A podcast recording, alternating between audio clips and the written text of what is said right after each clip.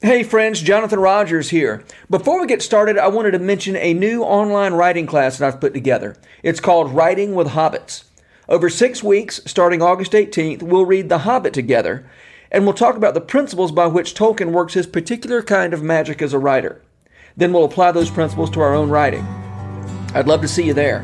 Find out more at thehabit.co slash hobbits. Welcome to the Habit Podcast, conversations with writers about writing. I'm Jonathan Rogers, your host. Christine Flanagan is an English professor at the University of the Sciences in Pennsylvania. She's the editor of the Letters of Flannery O'Connor and Caroline Gordon, published by the University of Georgia Press. O'Connor's letters have long been among my favorite things she ever wrote, but in this collection, Caroline Gordon's letters to O'Connor are the real showstopper. The letters of Flannery O'Connor and Caroline Gordon bring to light a vital literary influence that a lot of O'Connor's most ardent fans don't know much about. Christine Flanagan, thank you so much for being on the Habit podcast with me. Thank you, Jonathan. I uh, so enjoyed your book, The Letters of Flannery O'Connor and Caroline Gordon. Um, and my listeners are probably pretty familiar with Flannery O'Connor. Um, she comes up very often on this podcast, but probably not as familiar with Caroline Gordon or Carolyn Gordon. Um, so tell us about who was Caroline Gordon? What was her relationship to Flannery O'Connor? This, this, it's a great story.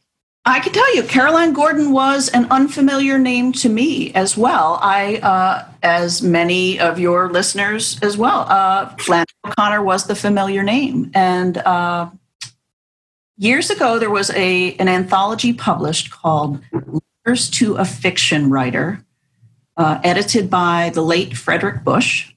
And in that book there are a series of letters from fiction writers to fiction writers and they're you know mentoring and giving advice on writing and life. And there was a letter from caroline gordon to flannery o'connor. This long letter which is one of the first letters in my book um, I think it was written in November 1951. I think the original document is something like nine pages, single space typed. It's about 4,000 words, uh, which you know is about, I mean, 60, right? For, I'm sorry, yeah, 4,000 words, um, 16 pages, right? Or so, um, typed. Uh, and it was this unbelievable door that opened for me. Who was this woman who gave such advice to Flannery this Caroline Gordon. So she stayed with me for years. And then as I went to work on Flannery O'Connor, uh, doing different scholarship on landscapes and um, ecological ideas in O'Connor, I kept running into moments of Caroline Gordon in the archives. Um, so I found out, you know, among among many other writers who have gone the way of the past, she's not widely read or taught today. Uh, even during her life, she was more, uh, as she was called, the wife of Allen Tate.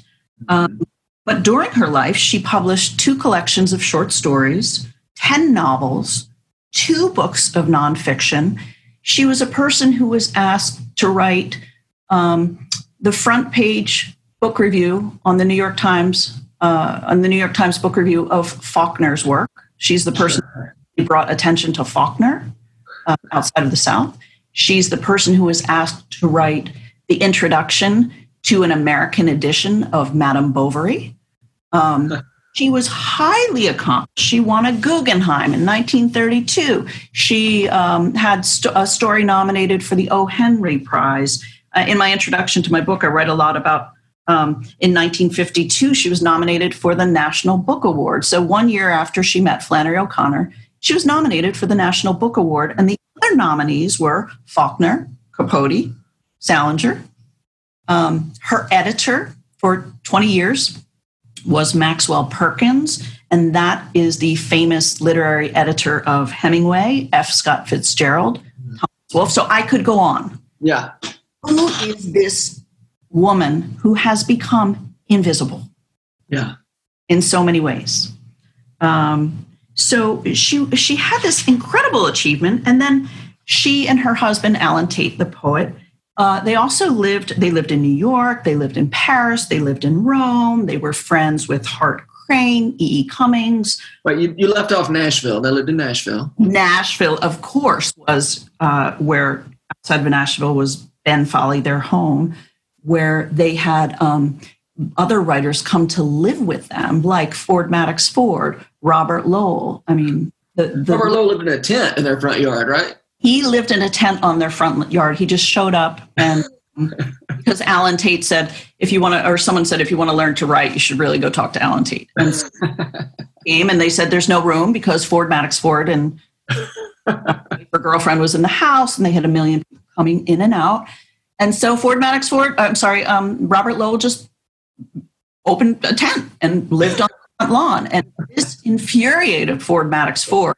Uh, Carolyn Gordon Allen Tate said, well, he seems like a nice guy. So they celebrated Thanksgiving with the Hemingways in Paris. I mean, the, the life she led with her husband, who she married twice and divorced twice, is just this incredible experience. Add to that, she taught at over 20 different universities, writing conferences, and this is in the 1930s, 40s, 50s, 60s.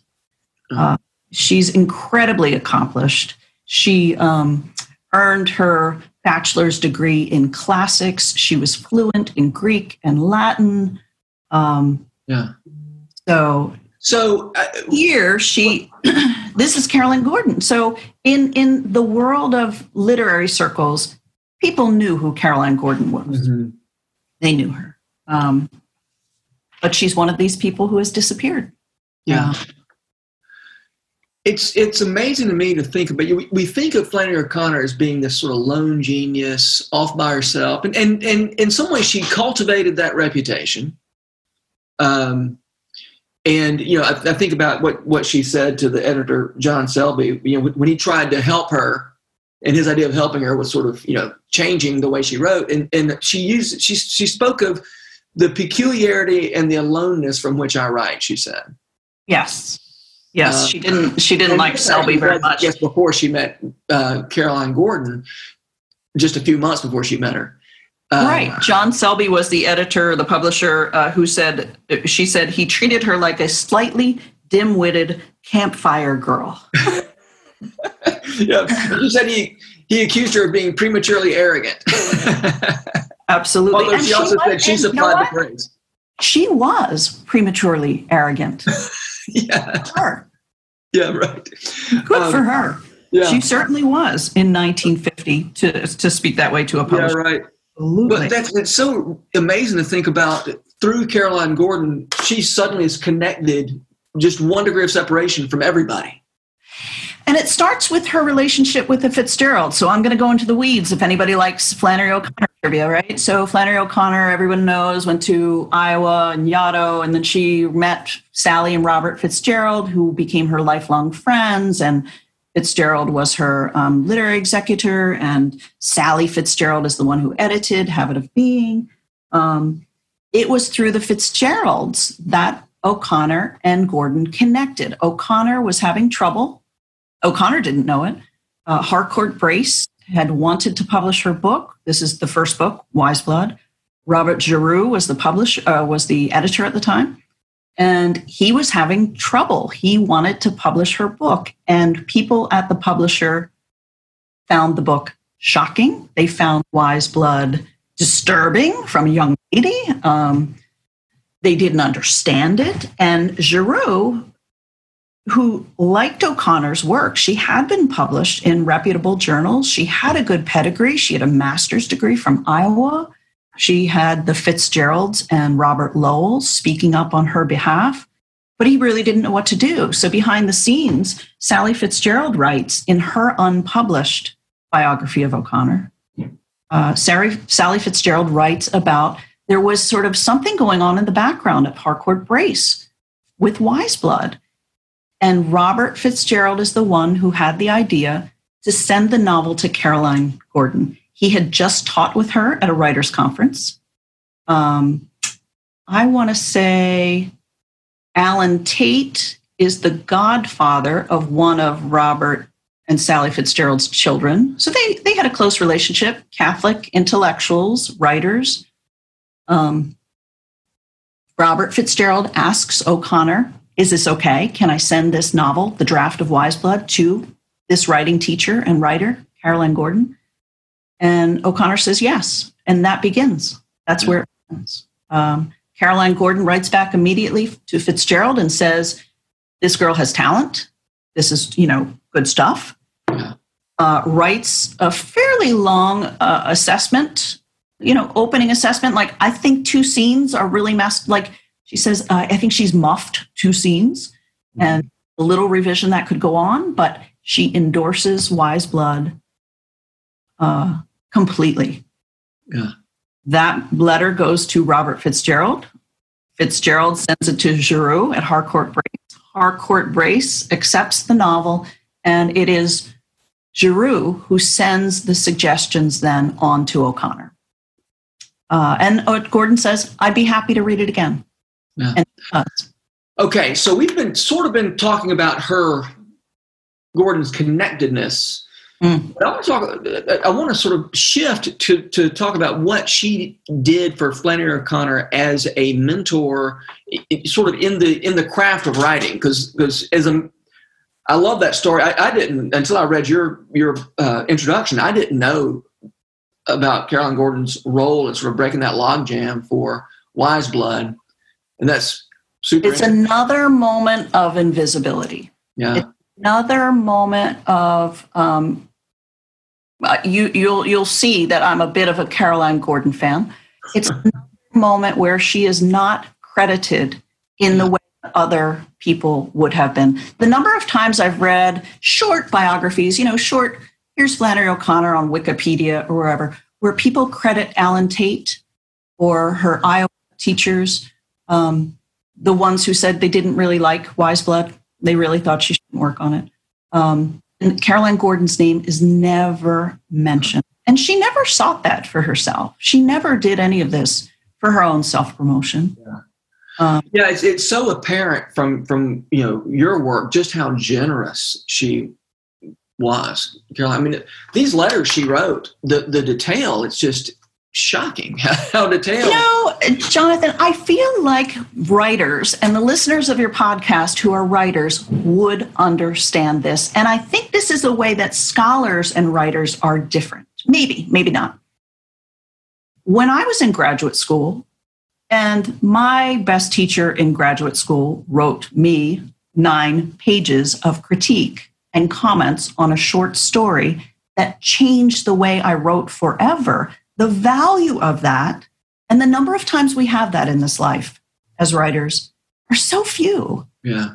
And the amount of time, as you know, you're a teacher too, the amount of time it takes to invest that kind of thought in someone else's writing. So, yeah, the generosity is just mind blowing. If all Gordon did was wrote it was to write Flannery O'Connor that single letter in November 1951 where she gives her feedback and she says, You know, you're pretty much done, Wise Blood. So this is kind of for your future work. She's being very diplomatic. She's saying, Think about this for your future work, but I'll talk about Wise Blood and I'll use some examples.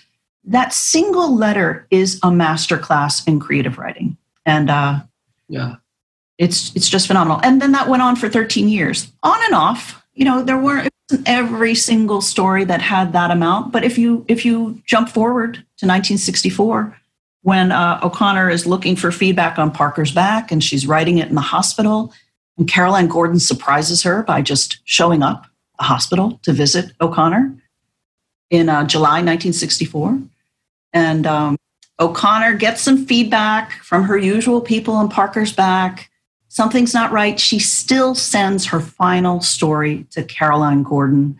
And Gordon writes feedback, which is a letter, the one of the last letters in my book, and it's 4,000 words. Mm. Feedback once again, 13 years later. Yeah. And uh, Caroline Gordon, knowing she's sick, also says, here's a short version. Here's the long version comments. Here's the short version. And then she also realizes O'Connor's on her deathbed. And so she finally just sends a quick um, telegram. you have succeeded, you know. So wow. Another actor. She learned that, you know, you talk about generosity. Caroline Gordon did the same thing for Walker Percy. Same uh, month, she wrote Flannery O'Connor, that first big chunk of feedback on Wise Blood. She wrote a longer letter to Walker Percy about his work.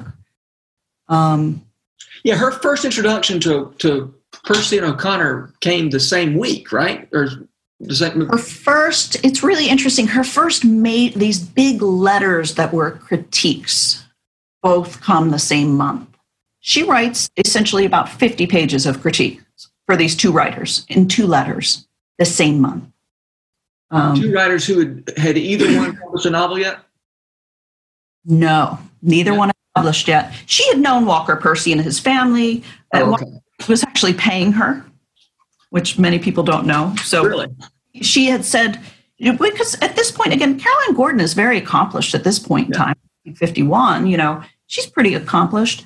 And so she thinks, I'll charge people, you know, for my, didn't charge O'Connor, but she did.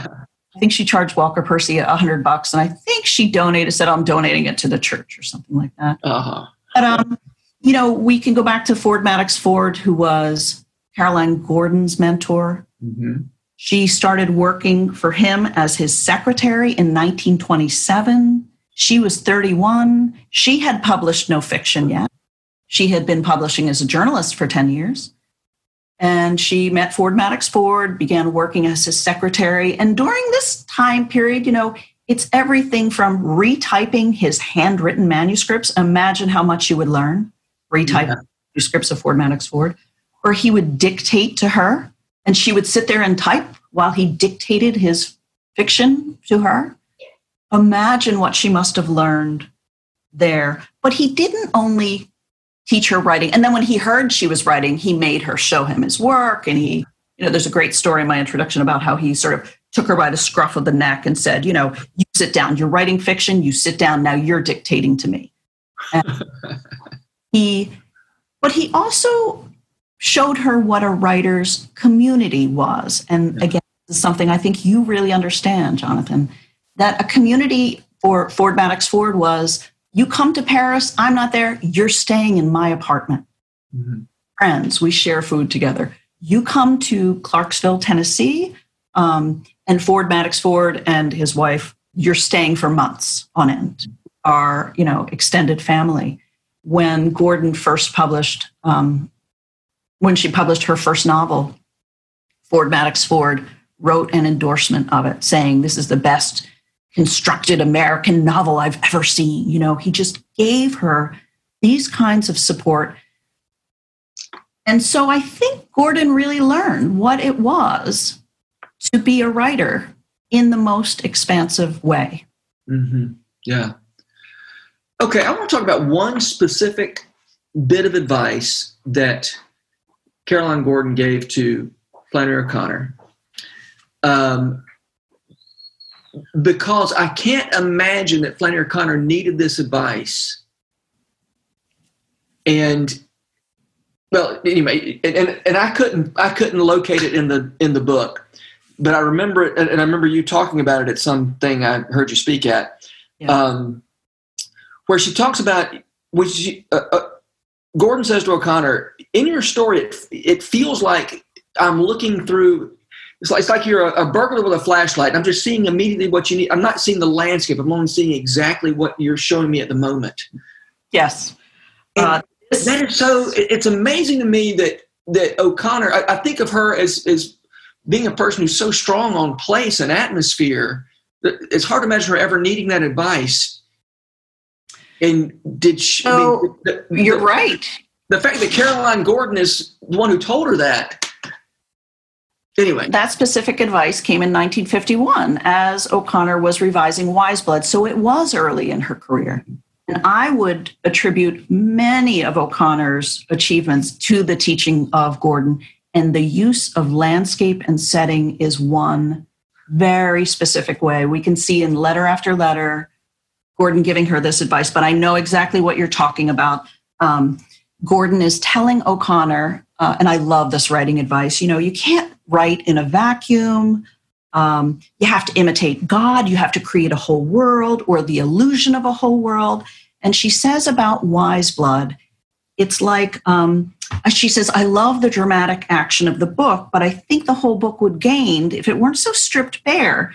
Um, surround the core of action with contrasting material.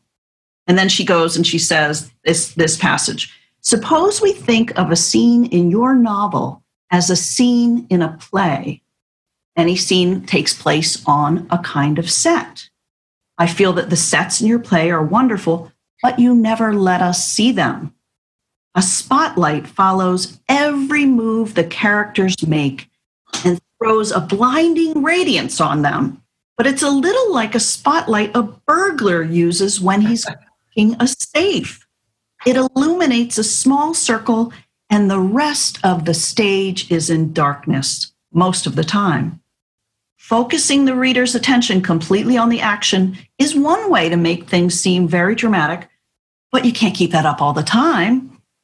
Uh, she says it demands too much of the reader. It would be better, she says, if you occasionally used a spotlight large enough to illuminate the corners of the room, for those corners have gone on existing all through the most dramatic moments. And this is advice. I love this advice. I, I um, I've written plays and I've taught playwriting as well. I always ask my creative writing students, like, what are the props? What's on the stage? What else is, you know, mm-hmm.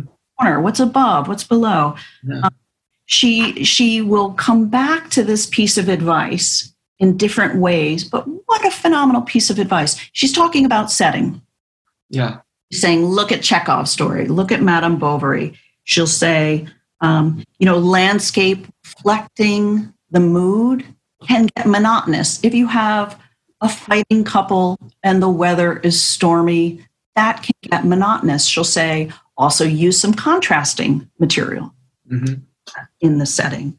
Um, you know, so it feels to me like yeah. if you're the if you're the person who, who convinced Flannery O'Connor to do that, you're kind of the person who made Flannery O'Connor. you know? I mean, there's no. I've I've said it time and time again, and I don't mean it as a dismissal of O'Connor's talent. I don't mean to disregard her achievement, but Flannery O'Connor would not be Flannery O'Connor without Carolyn Gordon. I um, I think that is just unquestionable. But I've seen the manuscripts, so I've seen the manuscripts, the letters, and the final version. Um, the amount that I've learned from Caroline Gordon in writing is is just uh, so expansive. I love she'll she'll go back to that that that burglar, that spotlight though, and say things like, you know, in Madame Bovary, she'll describe a scene where Flaubert has Emma, and the the again the spotlight is on a few characters, and all of a sudden they hear the sound of uh, a rooster outside in the distance, and Caroline Gordon says it makes a scene more dramatic to go outside of it with description. You don't just have to stay within that scene. She'll use examples from James Joyce to illustrate this. Um, I, you know, when I edited Caroline Gordon's letters to O'Connor, I have a reading list. I don't know if I'll finish it in my lifetime. writers I should read for um, advice on writing. Wow. Um, did you did you find her sometimes in reading through your book? it, it, felt like her advice was so technical. It was kind of hard. Sometimes it was hard to, to find out ways to apply because it was so technical. It was technical. And this goes back to uh, Caroline Gordon went to school at 10 to, she attended a classical preparatory school for boys at 10. Her father taught there. She knew, again, she knew Greek, Latin, she knew sentence structure. She will diagram sentences for O'Connor, telling O'Connor where the language goes wrong. She will talk about loose and periodic sentences. And she will say, you know, I might be didactic, blah, blah, blah. A lot of people, um, and I think rightly so, um, conclude that O'Connor was put off and a little um, alienated by these kind of specific comments. You know, you can't use the word squinch. You can't use the word the word slurped. you are PED. The omniscient narrator would never, you know, Gordon is always harping on the omniscient narrator would never speak this way. But you know what? Gordon's right. And there's a reason why James Joyce is James Joyce. When you look at Araby and you read the final sentence, that is not the character's voice. That is the omniscient narrator's voice. And so Gordon understood these layers of technicality that, that I'm still trying to learn. Um, so I, I think uh, she's called pedantic. Uh, people say she alienated others with the, this sort of critique, and I I do not. Um, I'm not ashamed to say I love this kind of feedback on my writing. Mm-hmm. Tell what word to put at an end of a sentence because it's going to make you know a, a powerful impact. Um, and I think this is the difference between writers like Nabokov and Joyce and Toni Morrison and other writers that they care about um, the work on a sentence level. And Caroline Gordon was not always successful in her own writing. You know, I think where Caroline Gordon was successful was in the technical elements and maybe not as successful in those dramatic moments that O'Connor so achieved. Um, yeah. And and so, do you see evidence in O'Connor's letters back to that she's in any way alienated or offended by some of these comments? Never to Gordon. Mm-hmm. In the habit of being, and other places she'll say, "Ugh, you know, I think there's a O'Connor writes something around 1961. She is uh, working on the memoir of Mary Ann, writing the introduction, and she says something about Carolyn Gordon like she will sacrifice anything to grammar. She's so hung up on grammar. Yeah. So there is evidence that you know O'Connor stepped away a bit. Yeah. Um, and uh, and and there's evidence that Gordon said to her very clearly, "Damn it, what's wrong?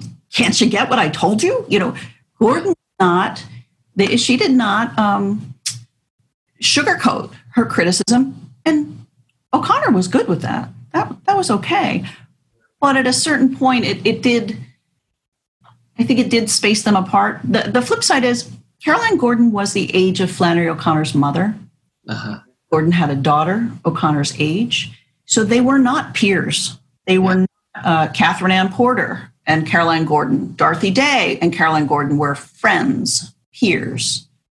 Uh, they were not um, close in that way. Caroline Gordon was never officially O'Connor's teacher. And they did not have a mother daughter relationship. They never had that kind of a relationship either.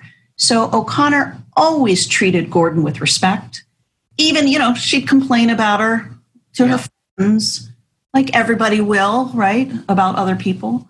Yeah. She always maintained respect for gordon. She would even defend gordon when things were particularly difficult for for gordon in her personal life. Yeah. Um, I, I would call that a, a real relationship. Yeah. Yeah. Where people you know honestly communicate and sometimes you need space from each other. yeah, yeah. Did Gordon alienate O'Connor? The simple answer is yes. You can you can interpret that absolutely. Yeah.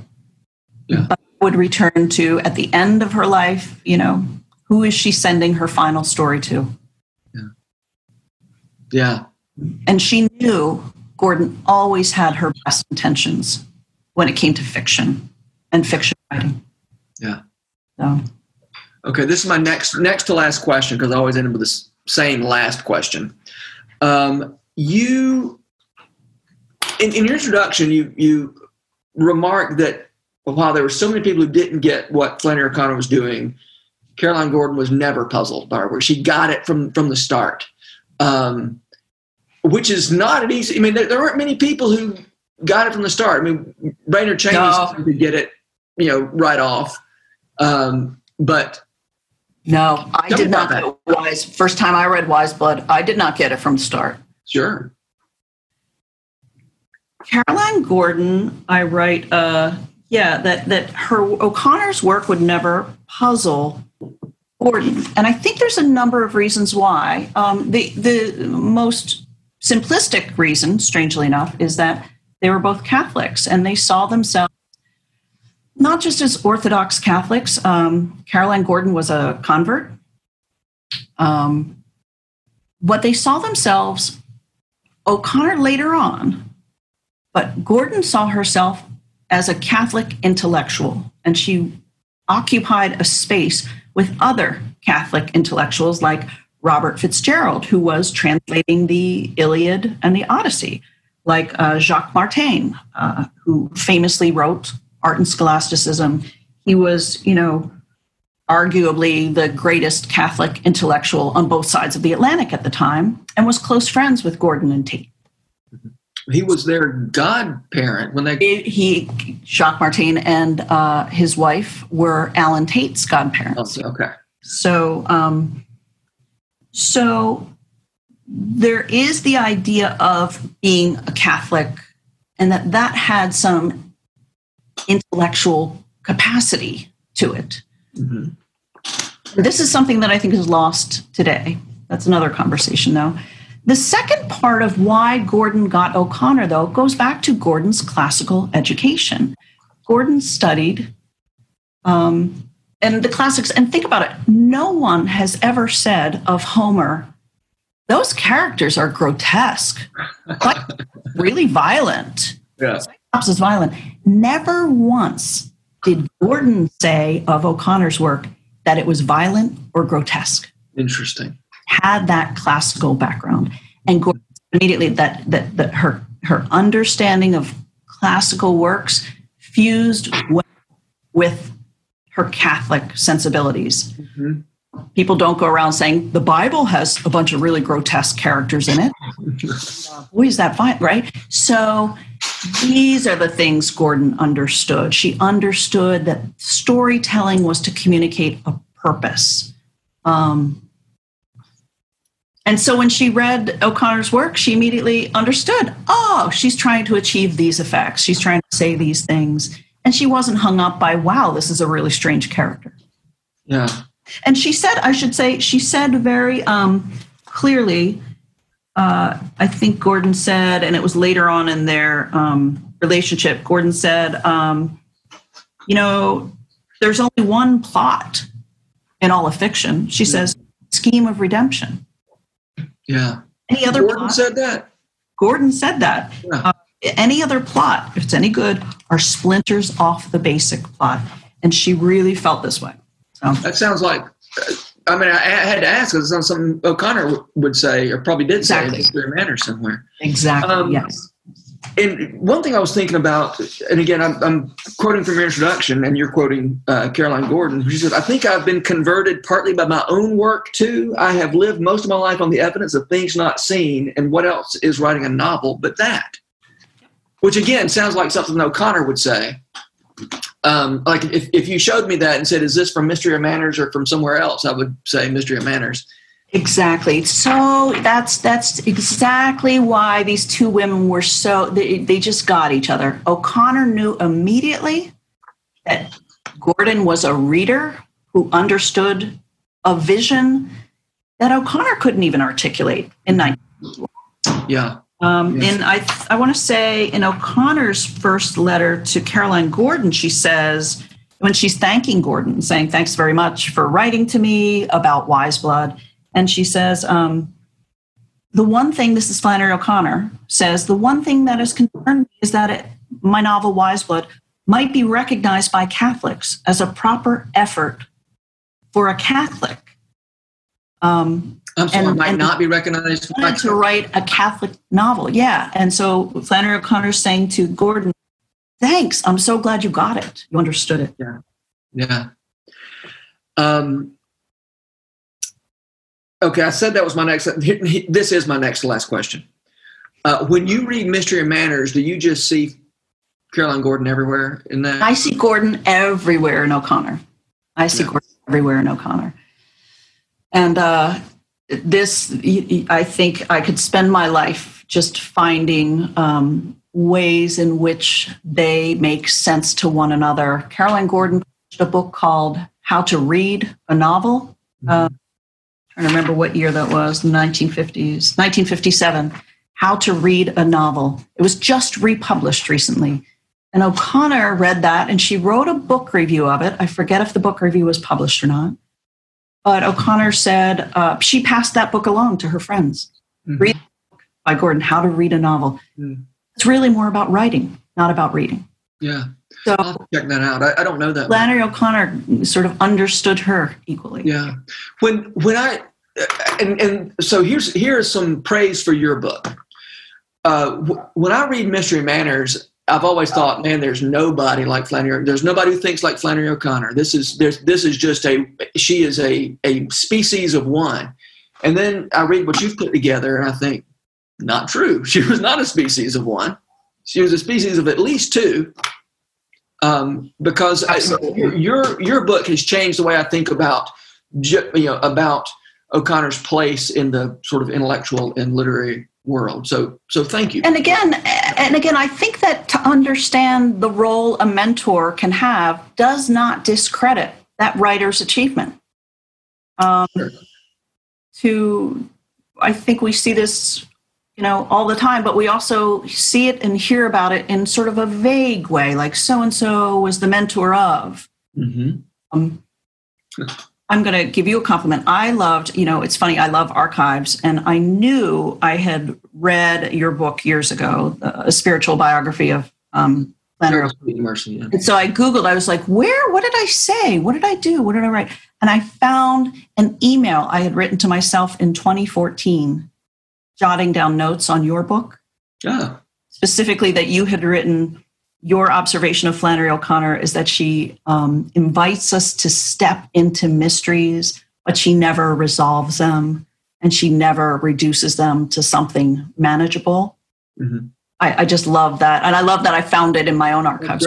Um, and that's one of the ways Carolyn Gordon understood O'Connor as well. Yeah, great. Okay, we've arrived at the last question, and I've warned, I've, I've, I've warned you. Yes. Who are the writers who make you want to write? Uh, changes all the time. Mm-hmm. Always different. Anything by my teachers. Uh, my best teachers are Thomas Gavin, Melanie Rae Thon, Jessica Treadway. Uh, Jessica Treadway actually has a new book out right now called The Gretchen Question.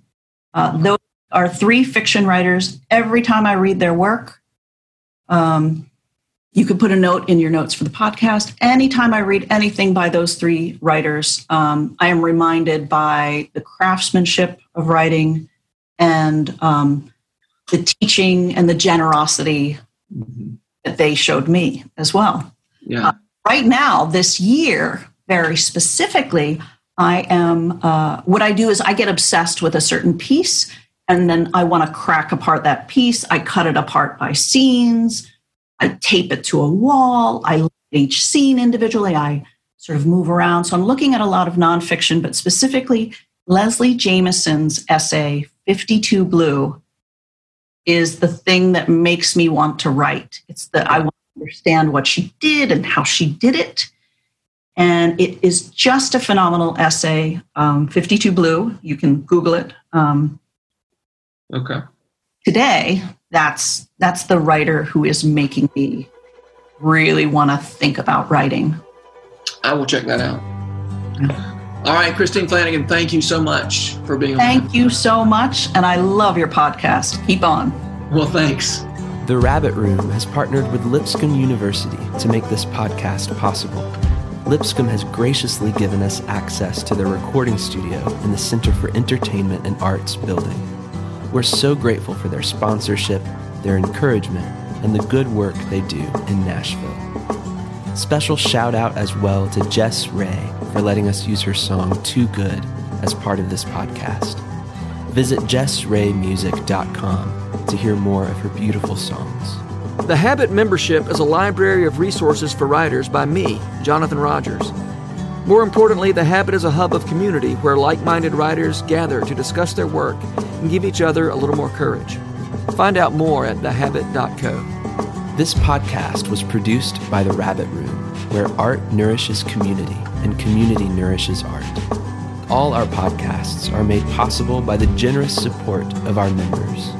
To learn more about us, visit rabbitroom.com and to become a member, rabbitroom.com slash